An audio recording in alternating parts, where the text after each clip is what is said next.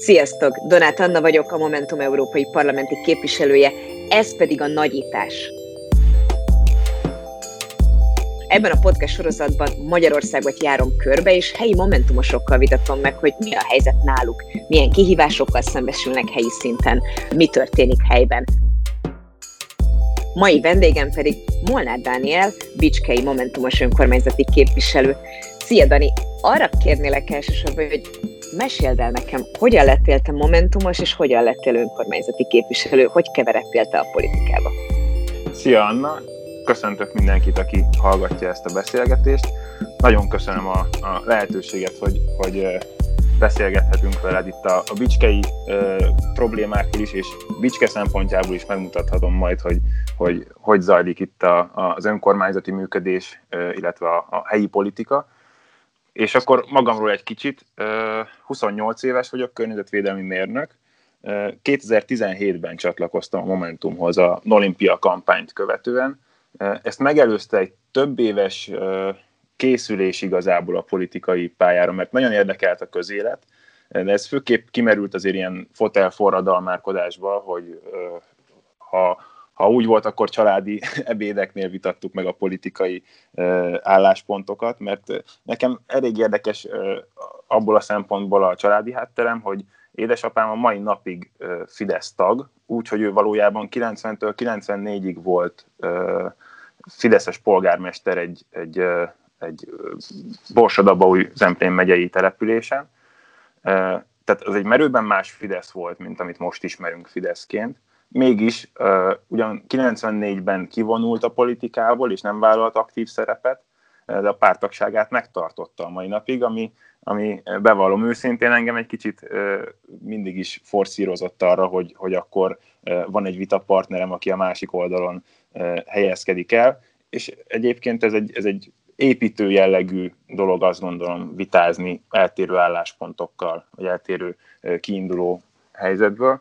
Tehát nekem ez előzte meg azt, hogy a politikával, vagy a politikával közelebbi kapcsolatba kerüljek, viszont az volt velem 2017 előtt, hogy ugyan nagyon szerettem volna már valamit tenni, de nem találtam olyan politikai közösséget, akikkel mondjuk azt éreztem volna, hogy velük érdemes volna hosszú távon dolgozni.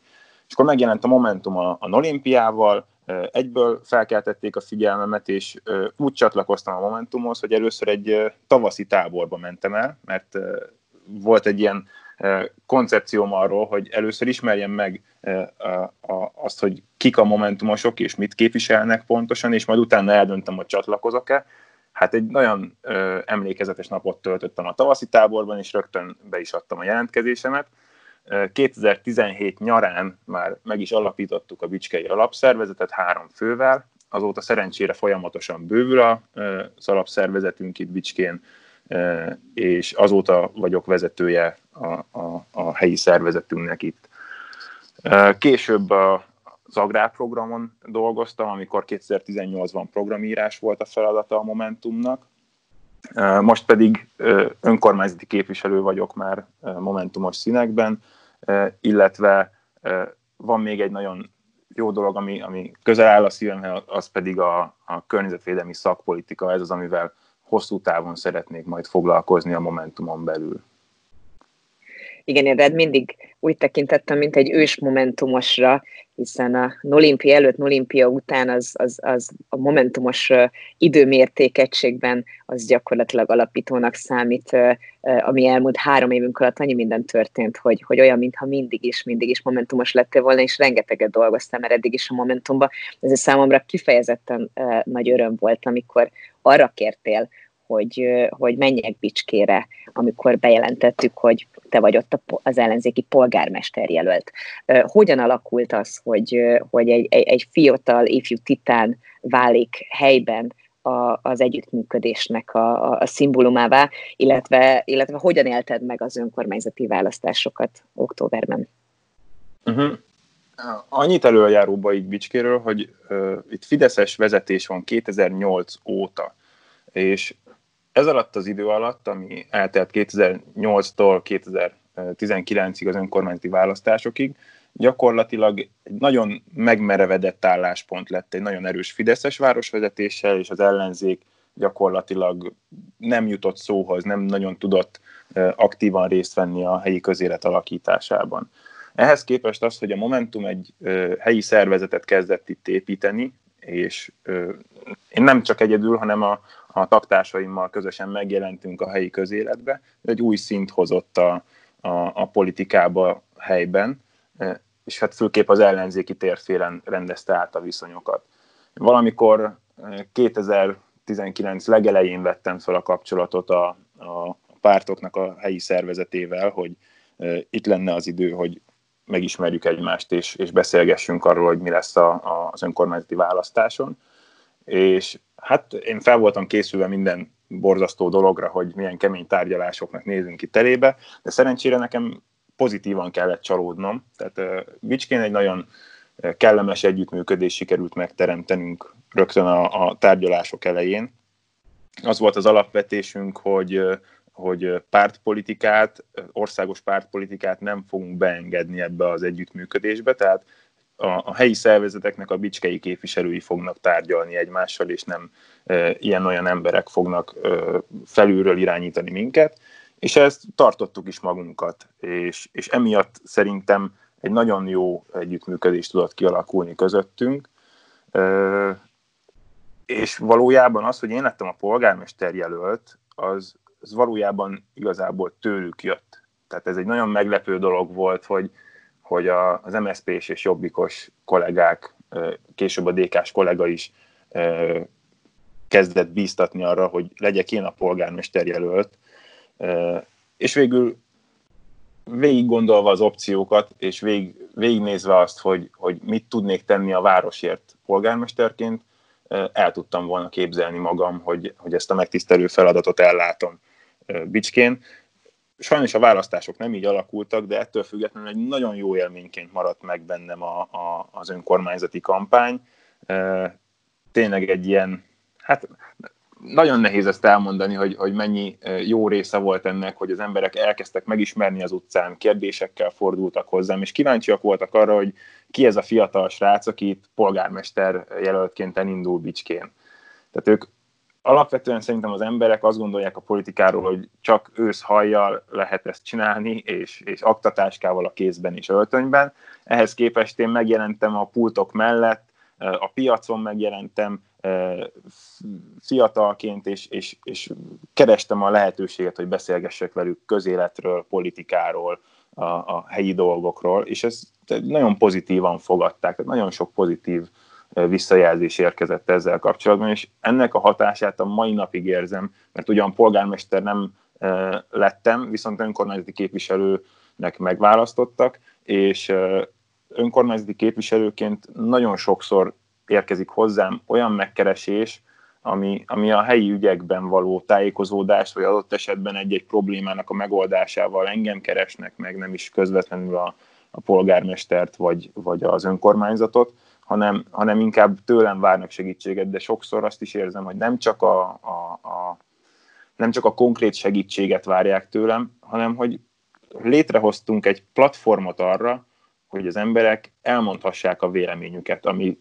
továbbítva lesz, ami, ami, amit valaki meghallgat és reagál rá. Tehát ez egy tök fontos dolog, hogy amíg a korábbi években nem volt Bicskén olyan politikai szereplő, aki, aki mindig nyitott volt, és mindig el lehetett mondani neki a problémákat, vagy ahogy látják a, a város ügyeit.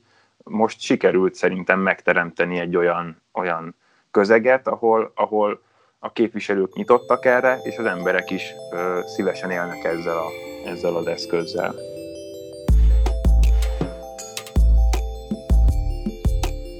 Igen, hát csak még egy két szót az októberi történésekről, mert hogy azt, azt kevéssé emelted még ki, de azért nem tudom, mennyi hallgatónk tudja, hogy Bicske egy erősen fideszes környék, nem messze felcsúttól, és, és ehhez képest még akkor is, hogyha ha most az ellenzéki együttműködés nem tudta a teljes városvezetést leváltani, egy nagyon-nagyon szép eredményt értetek el, ugyanis, ugyanis 43 ot ért el ott az ellenzék, úgyhogy egy hajszál hiány nem sikerült, ami azért mutatja, hogy, hogyha az ember helyben nyitott és cselekszik, és, és, és, és felveszi a kapcsolatot a választókkal, hogy te is mondtad, az emberek nyitottak a változásra és, a, és az újra, és ez mutatja a, a, te munkásságod egyik nagy eredménye, amit kívülről lehet látni, az, az, az mutatja a, a Momentum megyei helyi listás eredménye is, ami az egyik legjobb a környéken. Úgyhogy mindenképp, mindenképp látványos a, a, a te jelenléted, a ti jelenlétetek helyben. Milyen tervekkel készültél, és, és mi az, amit ebből, amit ebből el tudták kezdeni megvalósítani, mielőtt a járvány megérkezett hozzátok is? Még egy picit visszautalva, amit, amit mondtál, hogy tehát ezt az eredményt úgy kell értékelni, hogy valójában 17-ben kezdtem el politizálni, és volt egy ö, szűk másfél évem arra, hogy, hogy ö, polgármester jelölté váljak. Ö, az emberek számára azért jó részt újdonság voltam, és a kampányban kellett felépíteni azt, hogy milyen karakter vagyok, mi az, ami engem foglalkoztat, és hogy mit szeretnék elérni Bicske városával. Ehhez képest ez egy nagyon jó eredmény, és a jövőre nézve egy nagyon bíztató eredmény, hiszen az ellenfelem egy, egy integrált, az emberek által jól ismert személy volt, aki eddig is alpolgármesterként látta el a feladatát az önkormányzatban. Tehát vele szemben egy teljesen új emberként felépíteni magamat, szerintem ez egy, ez egy bíztató eredmény volt. És akkor egy kicsit rátérve arra, hogy milyen várakozásaim és milyen, milyen mit, mit láttam feladatnak Bicskén a politikában. Én azt láttam, hogy alapvetően el volt távolodva a városvezetés a, a választópolgároktól. És itt muszáj utalnom egy kicsit felcsútra, ahogy említetted is, hogy nagyon közel vagyunk felcsúthoz, 5 kilométer választ el minket. Ez sokszor olyan, olyan dolgokat eredményez, hogy felcsút érdeke, ami, ami valójában egy nagyobb érdek, hiszen tudjuk, hogy a miniszterelnökünk nagyon szívügyén, nagyon szívügyeként kezeli felcsút helyzetét. Tehát, hogy ezt az akaratot, ezt akár Bicske érdekével szemben is érvényesíti a, a, a, a, a hatalom jelenleg, és ehhez Bicske városában egy támogató közeget talál a Fideszes városvezetésben. Azt gondolom, hogy nekünk elsősorban abban kéne változtatni, és ez volt a fő üzenetem is a kampányban, hogy Bicskének, tehát a Bicske városvezetőjének Bicske érdekeit kell elsősorban képviselni. Az, hogy a pártérdek az felcsútot ö, emelné ki, az egy nagyon jó dolog, meg nagyon szuper, de nekünk bicskeiként, nekünk nem ez az érdekünk. Nekünk az az érdekünk, hogy az EU-s források Bicskére érkezzenek, hogy az iskolák itt legyenek a legjobbak a környéken, és az az érdekünk, hogy az emberek szívesen maradjanak Bicskén egész életükbe, e, itt találjanak munkát, és itt éljék le az életüket. E, ehhez képest e, felcsúton sokkal jobb oktatási intézmények vannak, mint Bicskén. Ugye pont nemrég jelentették be, hogy 600 fős általános iskolát fognak létrehozni felcsúton, miközben a, a bicskei iskolák állapota borzasztó, és, és az itteni szülők rendszerint már nem Bicskére iratják be a gyerekeiket, hanem elviszik a környékbeli településekre, vagy adott esetben Budaörsre, Budapestre, és, és ez viszont egy óriási bajt jelent Bicskére nézve hosszú távon. Mert ez azt jelenti, hogy a bicskeiek, a bicskei fiatalok nem itt fognak barátokat szerezni, nem itt fognak élményeket szerezni, és amikor a középiskolába vagy az egyetemre mennek tovább, akkor már nem fognak úgy visszagondolni Bicskére, hogy ez az a hely, ahol a barátaival folyamatosan jól érezte magát. Ez azt fogja eredményezni, hogy ezek az emberek elhagyják Bicskét. Azt pedig már nem kell tovább becsetelnem, hogy ez miért is nagy probléma. Nekünk az volna az érdekünk, hogy Bicske egy fejlődő agglomerációs város legyen. Itt vagyunk az agglomeráció határán, és mégis az van, hogy bármilyen szolgáltatást, amit szeretnénk igénybe venni, azért bekerülnünk az autóba, vagy vonatra kell szállni, és el kell mennünk Budaörsre, Török Bálintra, Budapestre, Székesfehérvára, mert Bicske nem tudja nyújtani ezeket a szolgáltatásokat. Úgyhogy alapvetően nekem ez volt a koncepcióm, hogy, hogy én azt gondolom, hogy mivel én nem, tehát hogy abból fakadóan, hogy én nem a kormánypártot képviselem, nekem nagyobb mozgásterem lett volna Bicske érdekében cselekedni, mint adott esetben annak, aki, aki gördülékenyebben tud együttműködni a, a, a, az országos hatalommal, vagy a, vagy a kormányjal, mert, mert ott különböző érdekek miatt nem biztos, hogy díjazzák azt, hogyha valaki nagyon kiáll a saját érdekeiért. Tehát ez volt az alapvető dolog, és van egy csomó olyan probléma, ami ö, megoldásra vár Bicskén. Ilyen például a nagyállomás ügye, amit, amit ö, tíz éve ígérgetnek, hogy rendbe fogják tenni. Nyertünk is rá egy EU-s pályázatot, ahol 12 milliárd forintot nyertünk az intermodális csomópont megvalósítására, de hiába nyertük meg a pályázatot, évek óta húzódik ez a munka, és végül a polgármesteri kampányba ö, dobta be a Fidesz azt, hogy, hogy akkor nem EU-s pénzből, hanem kormánytámogatásból, és nem 12, hanem 15 milliárdból, de meg fogják csinálni a, a, a nagyállomást és a környezetét.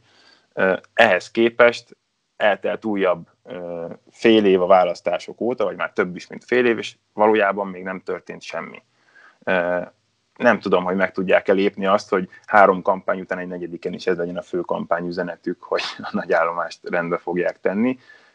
Természetesen én is érzékeltem ezt a problémát, és, és egy olyan programot írtam össze Bicskének, ami igyekezett egy, abban, abban a mederben maradni, hogy mit lehet öt év alatt megvalósítani a városban. Tehát nekem az elsődleges szempont a programíráskor az volt, hogy csak azt írjuk le, amit öt év alatt meg tudunk valósítani lehetett volna ígérni sokkal többet, de én azt gondolom, hogy, hogy egy választói program az mindig azt kell tükrözze, hogy mire kér felhatalmazást az adott párt vagy az adott személy. Én arra kértem volna felhatalmazást, hogy, hogy egy öt éves programot végrehajtsak Bicskén, a, amiben benne lettek volna olyan dolgok is, mint például a, a kutyásoknak kedvezni azzal, hogy több ö, kutyafuttatót létrehozni, mert csak egy van Bicskén, benne lett volna az is, hogy munkahelyeket teremtsünk, ehhez különböző adóváltoztatásokra lett volna szükség, mert Bicskének az a legnagyobb problémája szerintem, hogy munkahelyek ugyan vannak, de ezek jó részt multiknak az összeszerelő üzemei. Tehát, hogyha az ember diplomás, akkor már nem tud Bicskén elhelyezkedni akkor már biztos, hogy ingáznia kell Budapestre, vagy Székesfehérvárra, vagy Tatabányára, ami szintén azt okozza, hogy utána ő a szolgáltatásokat nem itt fogja igénybe venni, hanem ezeken a településeken. Tehát nekünk alapvetően az volna a feladat, hogy megteremtsük azt a közeget Bicskén, hogy ide a munkahelyek szívesen jöjjenek, szívesen bővítsenek és szívesen ruházzanak be itt. Úgyhogy nekem ez volt az alapvető koncepcióm, hogy, hogy mit kéne kezdeni Bicskével, és bízom benne, hogy egyébként ezt előbb-utóbb meg is fogom tudni valósítani.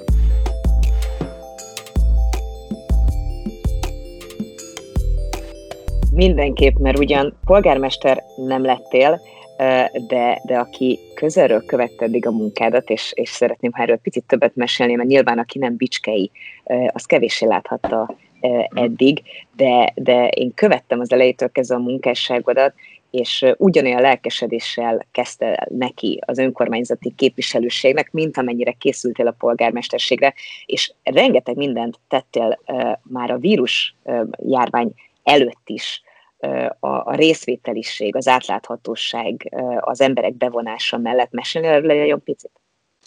Igen, Ugye mondtam is, hogy az az, az alapvető probléma, hogy a városvezetés eltávolodott a, a választópolgároktól, ezért nekem az volt az első dolgom, amikor képviselő lettem, hogy, hogy utána érdeklődtem, hogy hogy tudok fogadórát tartani. Hál' Isten, ugyan nem sok mindenben kaptam támogatást az önkormányzattól, de ezt el kell ismernem, hogy ebben abszolút kaptam, és ö, rendszeresen tartottam fogadóórákat a koronavírus előttig, hát ugye utána nem volt erre lehetőség, és ez volt egy nagyon érdekes tapasztalat, hogy meghirdettem a fogadórát, és arra számítottam, hogy az emberek majd jönnek problémákkal, amiket én felírok egy kockás füzetbe, és utána a polgármesterhez viszem, hogy ezeket a problémákat gyűjtöttem össze a választóktól. Ehhez képest, amikor az első fogadóórámat tartottam, megjelentek az emberek, és azt várták, hogy mondjak valamit. Hát, és akkor mondtam nekik, hogy nem azért jöttem el, hogy én kinyilatkoztassak és megmondjam, hogy mi a helyzet, hanem pont azért, hogy ők mondják el, hogy, hogy mit látnak, hogyan látják, akár helyi szinten, akár országos szinten a politikát, a közéletet, és ezek a fogadórák inkább átalakultak egy ilyen, egy ilyen kötetlen beszélgetésé, ahova eljönnek az emberek, és ilyen kisebb létszámot, tehát ilyen 5-10-20 fős csoportban beszélgetünk, és, és folyamat hozzák a témákat, hogy a vízelvezetéssel probléma van ebben, meg ebben az utcában, mit lehet erre kitalálni. És akkor beszélgetünk arról, hogy mi lenne a valós megoldás erre, ami egyébként csak az árójában megjegyzem, hogy egy övárokra lenne szükség Bicskén, hogy a, a csapadékot is kerüljön kivezetni a városból, tehát elvezetni a városból, de, de a problémát utána lefejtjük kisebb dolgokra, hogy például nem kéne akkor a gazt hagyni, hogy megnőjön benne, hogy nem kéne akkor a szemetet beledobálni, vagy ki kéne szedni a bent lévő szemetet, és akkor le tudjuk bontani olyan problémákra, amit már viszont az önkormányzat tud kezelni.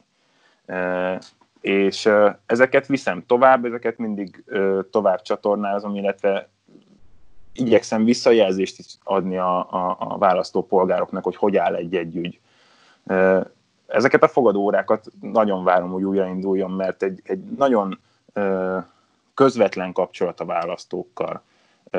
Ugye ők akkor jönnek el, hogyha van valami gondjuk, bajuk, vagy, vagy, vagy véleményük, tehát ez nem egy kötelező dolog, hanem mindenki, aki eljön, az úgy jön oda, hogy ő szeretne beszélni valamiről. Emiatt, emiatt ilyen, ilyen nagyon baráti légkör tud kialakulni egy ilyen fogadórán, és, és egyébként nem ugyanazok a személyek szoktak eljönni. Tehát ez is azt mutatja, hogy, hogy mindig, mindig van valaki, akinek egy új problémája van, amit szeretne elhozni és, és megbeszélni, és, és ez nekem egy nagyon pozitív tapasztalat volt ismételten. Aztán annak érdekében, hogy az önkormányzat átláthatóbban működjön, kidolgoztam egy előterjesztést, amit benyújtottam, és sajnos pont a koronavírus megjelenése miatt nem volt már lehetőség a testület elé vinni, mert ugye nem tartottunk testületi üléseket a, a, a különleges jogrend ideje alatt, viszont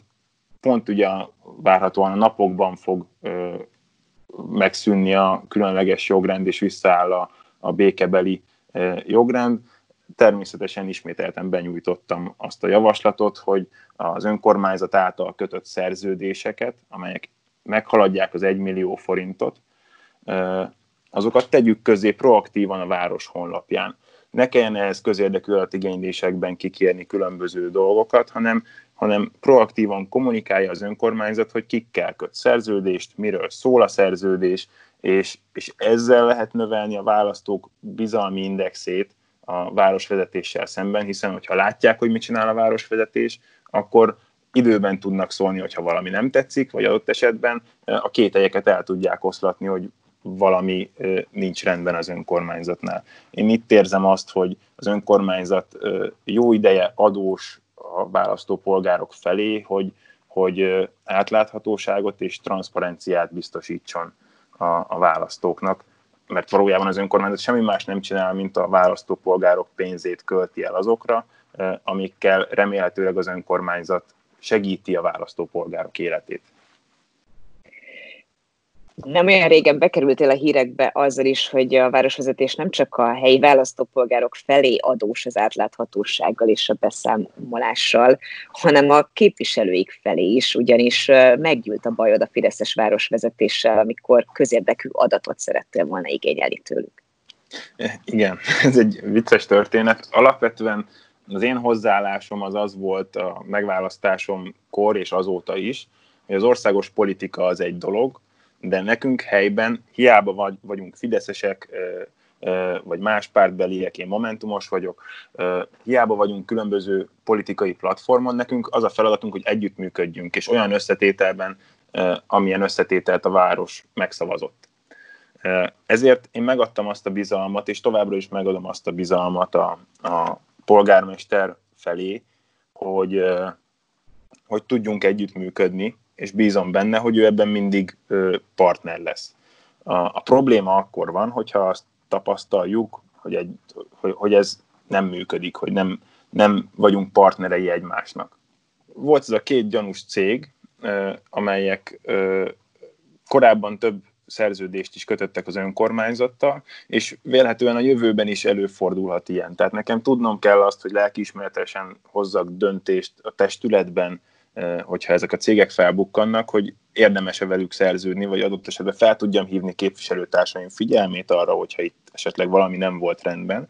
Ezért benyújtottam közérdekű adatigénylést a jegyzőhöz két céggel kapcsolatban. És elsőre az a válasz jött vissza, természetesen 15 nappal utána, tehát a, a, a határidő legvégén, hogy 140 ezer forintot kéne fizetnem azért, hogy ezeket az adatokat megismerjem. Ami aránytalanul nagy összeg, tehát csak úgy zárójelben ez két havi tiszteletdíjamnak felel meg, és nem gondolom azt, hogy, hogy, hogy két havi tiszteletdíjat kéne arra áldozni, amit egyébként akár magánszemélyként, akár képviselőként jogom van hozzáférni. Nyilván jeleztem a jegyzőnek, hogy, hogy itt valami félreértés lehet, mert ezekhez az adatokhoz hozzá lehet férni, tehát miért kéne ezért fizetni, de csak kötötte az ebet a karóhoz, tehát előfordulhat ilyen, hogy rosszul értelmezünk egy-egy jogszabályt, ezért megkerestem egy jogászt, hogy segítsen nekem eligazodni, hogy mit tudok tenni, és ő azt javasolta, hogy próbáljam meg a polgármestertől kérni az adatigénylés teljesítését. Ez is megtörtént, ott először úgy pattantam vissza, hogy a polgármester azt írta, hogy nem tudják azonosítani, hogy kitől jött a levél, mert nincsen elektronikus aláírás a levelemen.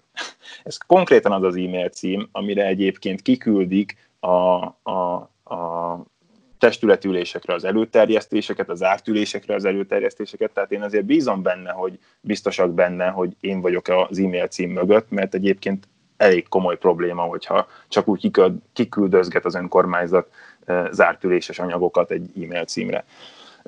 De természetesen megfeleltem ennek a, a, az elvárásnak is, ismételten beküldtem az adatigénylésemet elektronikus aláírással ellátva. Ekkor megint várhattam a törvényi határidő végéig, amikor újabb kifogás érkezett, hogy a képviselői munkám nem létezik a koronavírus járvány ideje alatt, ezért nem tudják teljesíteni az adatigénylésemet.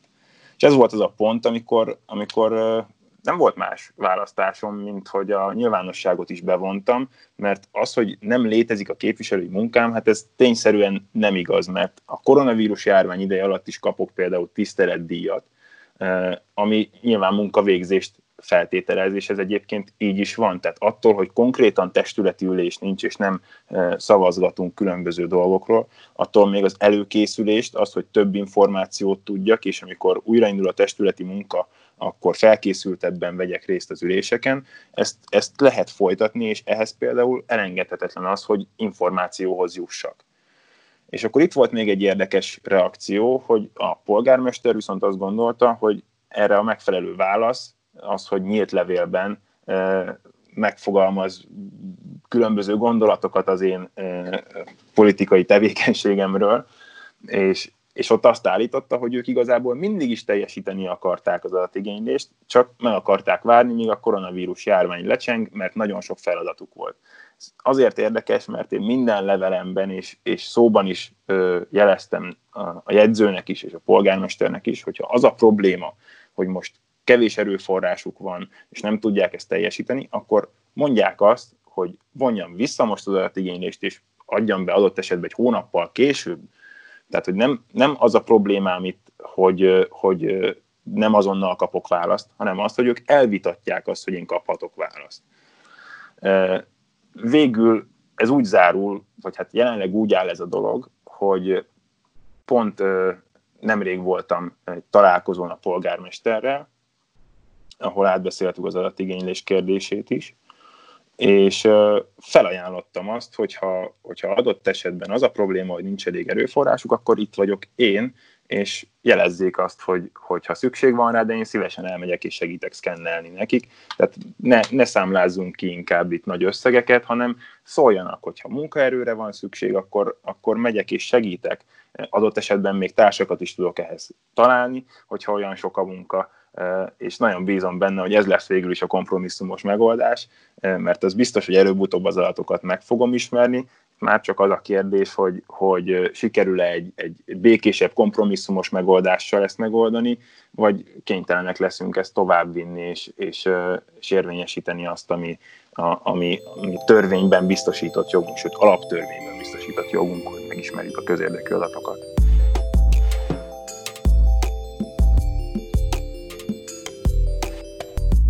Kíváncsian várom a, a fejleményt, hogy mit fognak kitalálni, kifogyott a szkennerből a patron, amihez amúgy nem is kell, vagy valami hasonló. Én Annyi baj legyen, akkor a... viszünk azt. Igen, én bármit kinézek a cinikus városvezetésekből, nyilvánvalóan itt van rejtegetni valójuk, különben, különben nem rejtegetnék ennyire a dolgokat, úgyhogy hajrá továbbiakhoz is ezeket a szerződéseket, ha törik a szakad, ki kell kérni.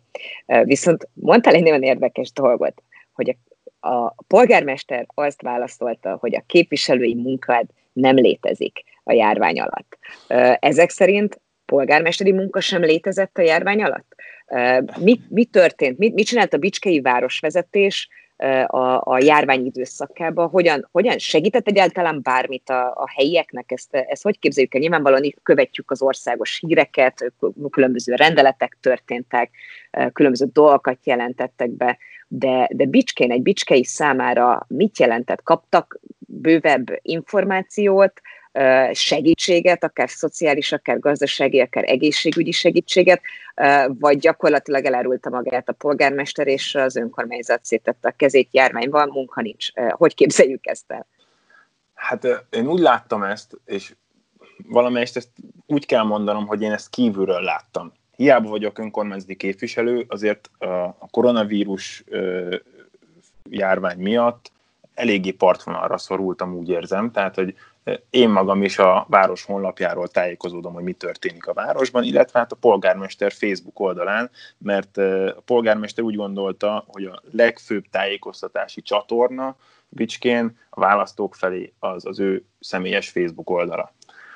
Tehát én is kénytelen vagyok ezekből tájékozódni, de természetesen egy kicsit sikerült már összerakni a képet, hogy mi zajlott. Én úgy láttam, hogy a, az önkormányzatok alapvetően nem voltak felkészül, felkészülve e, semmilyen veszélyhelyzetre, nem hogy a járványra, ami igazából az egész világot e, meglepetésként érte. E, nagyon számított volna az, hogyha a kormány segít az önkormányzatoknak, ehhez képest viszont nagyon hamar az összes feladatot, ami a szociális és egészségügyi ellátást illeti helyben, azt rárakta az önkormányzatra, hogy oldja meg az önkormányzat, és ehhez semmilyen segítséget nem nyújtott, sőt, ugye volt itt a gépjárműadó elvétele, amellett, hogy egyébként az iparűzési adóból is vélhetően kevesebb fog befolyni ebben az évben, mint, mint a korábbi években megszokott. Tehát, hogy itt egy, egy komoly, komoly pénzügyi megvágás is történt az önkormányzatoknál, miközben a feladatok meg több, tehát több feladatot kellett az önkormányzatnak ellátnia.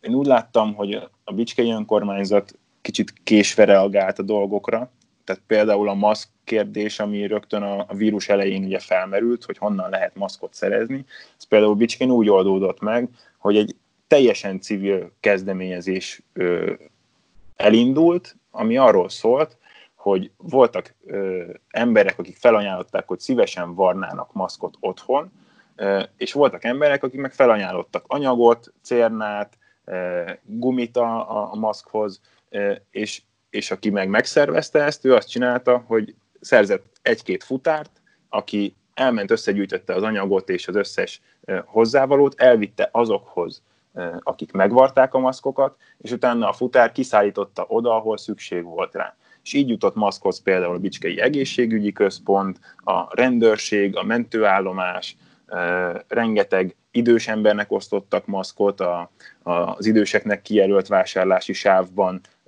megjelentek ilyen civil aktivisták a boltok előtt és a veszélyeztetett korosztálynak osztották ingyen a maszkokat, és, és ez egy teljesen civil dolog volt. Nekem ez egy nagyon szimpatikus dolog volt, mert, mert ez mutatta meg, hogy ez, ez egy valódi együttműködés a városban.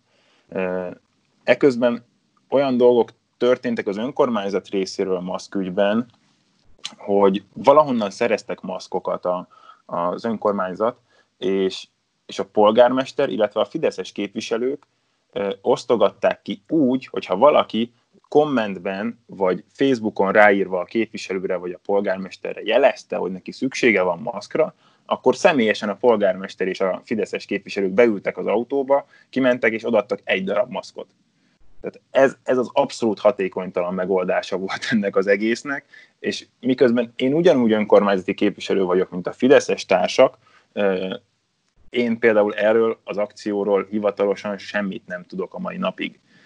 Ez volt még egy nagyon súlyos dolog, hogy a tájékoztatás az gyakorlatilag megszűnt a különleges jogrend kihirdetését követően. Én hetekig próbáltam jobb belátásra bírni a városvezetést, hogy, hogy én értem, hogy itt egy nagyon komoly helyzet van, de én is akkor tudok ebben segíteni, hogyha eljut hozzám információ és végül öt hét után kaptam egy tájékoztatást, hogy milyen intézkedés, tehát arra voltam kíváncsi, hogy milyen intézkedéseket hoznak a városban, a költségvetésünk hogy áll, hogy mennyire befolyásolja ez a, ez a helyzet, hogy védőeszközökre e, sikerült-e e, beszállítót találni, sikerült-e megegyezni, tehát ezek érdekeltek engem alapvetően. E, mégis öt hét után kaptam egy olyan levelet, aminek a lényegi mondani valója az volt, hogy nagyon komolyan vesszük a koronavírus elleni felkészülést.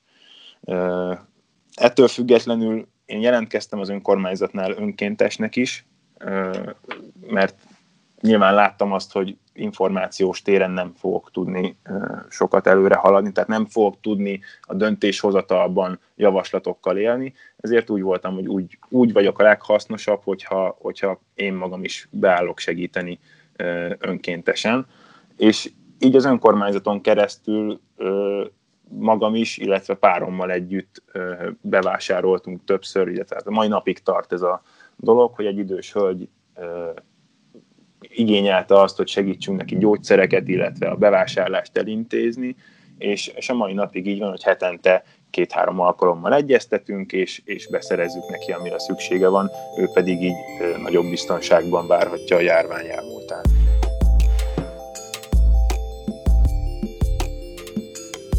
Illetve te is részt vettél a Momentum adománygyűjtési akciójában, aminek a keretén belül nem csak, hogy varrott maszkot, hanem ezt az úgynevezett KN95-ös típusú maszkot osztottátok szét házi orvosoknak és családsegítő munkatársaknak. Mit szóltak hozzá, hogy, hogy az önkormányzat alapvetően nem, hogy megkésed, de hogy semmilyen információ nem volt ezzel kapcsolatban, de te helyi képviselőként mégiscsak beszereztél olyan maszkokat, amik, amik egészségügyi szempontból is fontosak? Igen, ez, ez szerintem egy nagyon jó kezdeményezés volt a Momentum részéről, mert amit itt a valódi különbséget jelenti szerintem sokszor a, a, az önkormányzat által végzett, illetve hát a Fideszes ö, képviselők és, és polgármester részéről végzett dologhoz képest a különbséget jelenti. Ez az, hogy, hogy mi itt egy konkrét adománygyűjtést szerveztünk arra, hogy segítsük a frontvonalban dolgozók biztonságát és, és a munkakörülményeiket ők valójában az önkormányzat erőforrását használták erre, és próbálták úgy eladni, hogy ők tettek valamit. De valójában az önkormányzatnak ez a feladata, hogy, hogy segítse a városban dolgozó orvosokat, egészségügyi dolgozókat, vagy szociális munkásokat. Tehát, hogy nekik ez az alapvető feladata, hogy ezt csinálják. Nekünk ez egy, ez egy önkéntes dolog volt. És nagyon meglepődtek egyébként a házi orvosok, amikor, amikor felhívtam őket egyenként, hogy, hogy ha nem is nagy mennyiséget, de tudnék vinni egy néhány darab KN95-ös maszkot, ami, ami, amire mindig azt mondtam az orvosoknak, amikor találkoztunk, hogy inkább ne legyen rá szükség, de legyen kéznél, hogyha mégis az van. És, és teljesen meglepődtek, hogy, hogy, hogy egyáltalán valaki tud ilyennel segíteni nekik, másrészt meg, másrészt meg mindannyian örömmel fogadták. Tehát ez volt egy meglepetés, mert én féltem attól, hogy nehogy valaki ebbe azt lássa csak, hogy itt politika van, és hogy azt mondja, hogy, hogy politikából nem kér.